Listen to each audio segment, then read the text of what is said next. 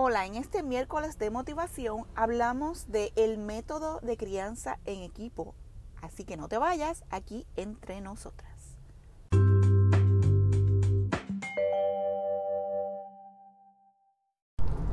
A la verdad que ser padres no es fácil. No existe un manual que te diga capítulo número uno, eres padre. Capítulo número dos, cómo cambiar los pañales capítulo número 3. Y ahora está llorando, ¿qué vas a hacer? En realidad, nadie te puede preparar para lo que es ser padre. Y encima de eso, a pesar de que pues hay algunas similitudes entre lo que es ser padre, la crianza de hijos y todo eso, es completamente diferente la experiencia para cada persona. Y la razón por la cual es completamente diferente es, vaya, la, realidad es porque todo el mundo fue criado diferente. So, el método de crianza que tú tuviste cuando tú fuiste niño y durante tu juventud y ya de adulto, eso va a tener una influencia bien grande a cómo tú vas a valorar el ser padre y cómo va a ser tu crianza. Este, en mi caso, yo soy eh, la última de cuatro. Eh, mi esposo es el segundo de cuatro. Eh, y la crianza fue bien diferente, a pesar de que somos del mismo país, ambos somos puertorriqueños. Este, mis papás tienen 80 años, siempre fuimos una familia bien unida. Y la crianza de mi esposa fue diferente, ya que mi esposo perdió a su papá cuando era bien joven. ya los 14 años creo que fue que mi esposo eh, perdió a su papá. Por lo tanto, esa presencia de padre no estuvo ahí. Y el aprender a ser padre para él ha sido y continúa siendo parte del proceso de, ser padre, ahora que mi hijo obviamente ya está en los preteens, que es un preteen, preadolescente. Este, para mí, obviamente, el tener la presencia de mis papás ambos este, con sus métodos de crianza, este, pues me enseñaron un poquito más a lo que ser. Pero de todas maneras, como pareja nos hemos ido complementando. Este, y una cosa que desde un principio hemos establecido es que somos un equipo. Y es bien importante tener esa consistencia porque los niños de hoy en día son bien inteligentes.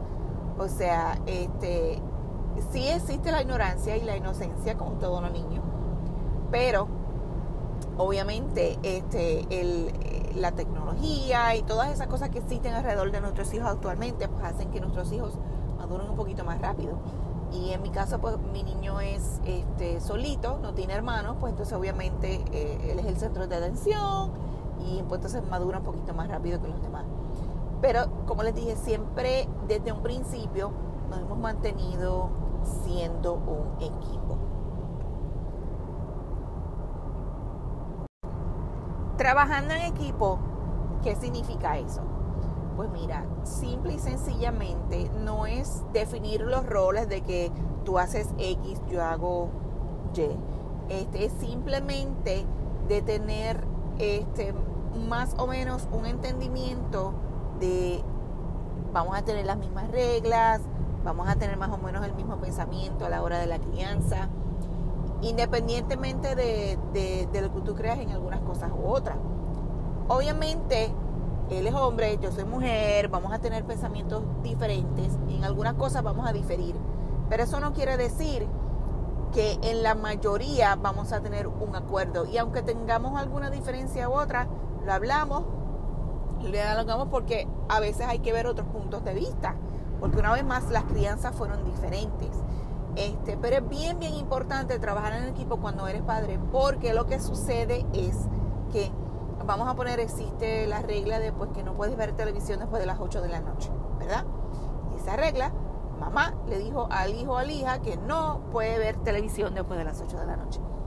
Llega el padre y el padre lo deja que después de las 8 de la noche, entonces el hijo o la hija vea televisión ya ahí este, ya no hay acuerdo, el niño entiende y desde ese momento puede entender y hasta de momentos mucho, mucho más anterior, este, entiende la manera de cómo manipular. Y eso es bien, bien peligroso porque si desde un principio un niño comienza a entender lo que es el hecho de manipular, pues lo que puede suceder es que durante toda su vida este, va a hacer lo mismo, no, todo, no solamente con los padres, sino también con las personas a su alrededor. Así que es bien importante tener ese, ese, ese acuerdo de lo que es trabajar en equipo. Quiero aclarar también, obviamente no soy este, psicóloga, ni psicóloga de niños, ni de familia, ni nada de esto. Simplemente hago de, hablo de mi experiencia y lo que ha trabajado con nosotros. Este, ¿Cómo comenzar a trabajar en equipo? ¿Cómo comenzar a tener una misma armonía? Pues simplemente dialogando. El diálogo entre una pareja este, como padres es bien, bien importante porque ayuda a la crianza del hijo, ayuda a estar en la misma página, ayuda a que seas exitoso. Este, trátalo, trátalo, te lo recomiendo en realidad. Este, si nunca lo has hecho, trátalo con alguna regla. Simplemente háblalo con tu pareja y, y dile, mira, vamos a tratar algo diferente hoy. Vamos a tratar a hacer este, que esta regla, este, vamos a estar en la misma página. Este, no dejemos hacer X o Y cosas. Este, tú te encargas de hacer lo mismo, yo digo lo mismo, va a ser el mismo mensaje. Y tú te vas a dar cuenta cómo esos cambios en tus hijos y en la crianza van a ser para una mejoría. Y si quieren conseguir un poquito más de información acerca de este tópico, estoy segura que puedes ir al internet, puedes ir a una biblioteca, puedes consultar con un psicólogo y ya verás que esto es algo de que si lo implementas va a ser muy exitoso para ti y para tu familia. Así que este fue el tópico de hoy de Entre Nosotras.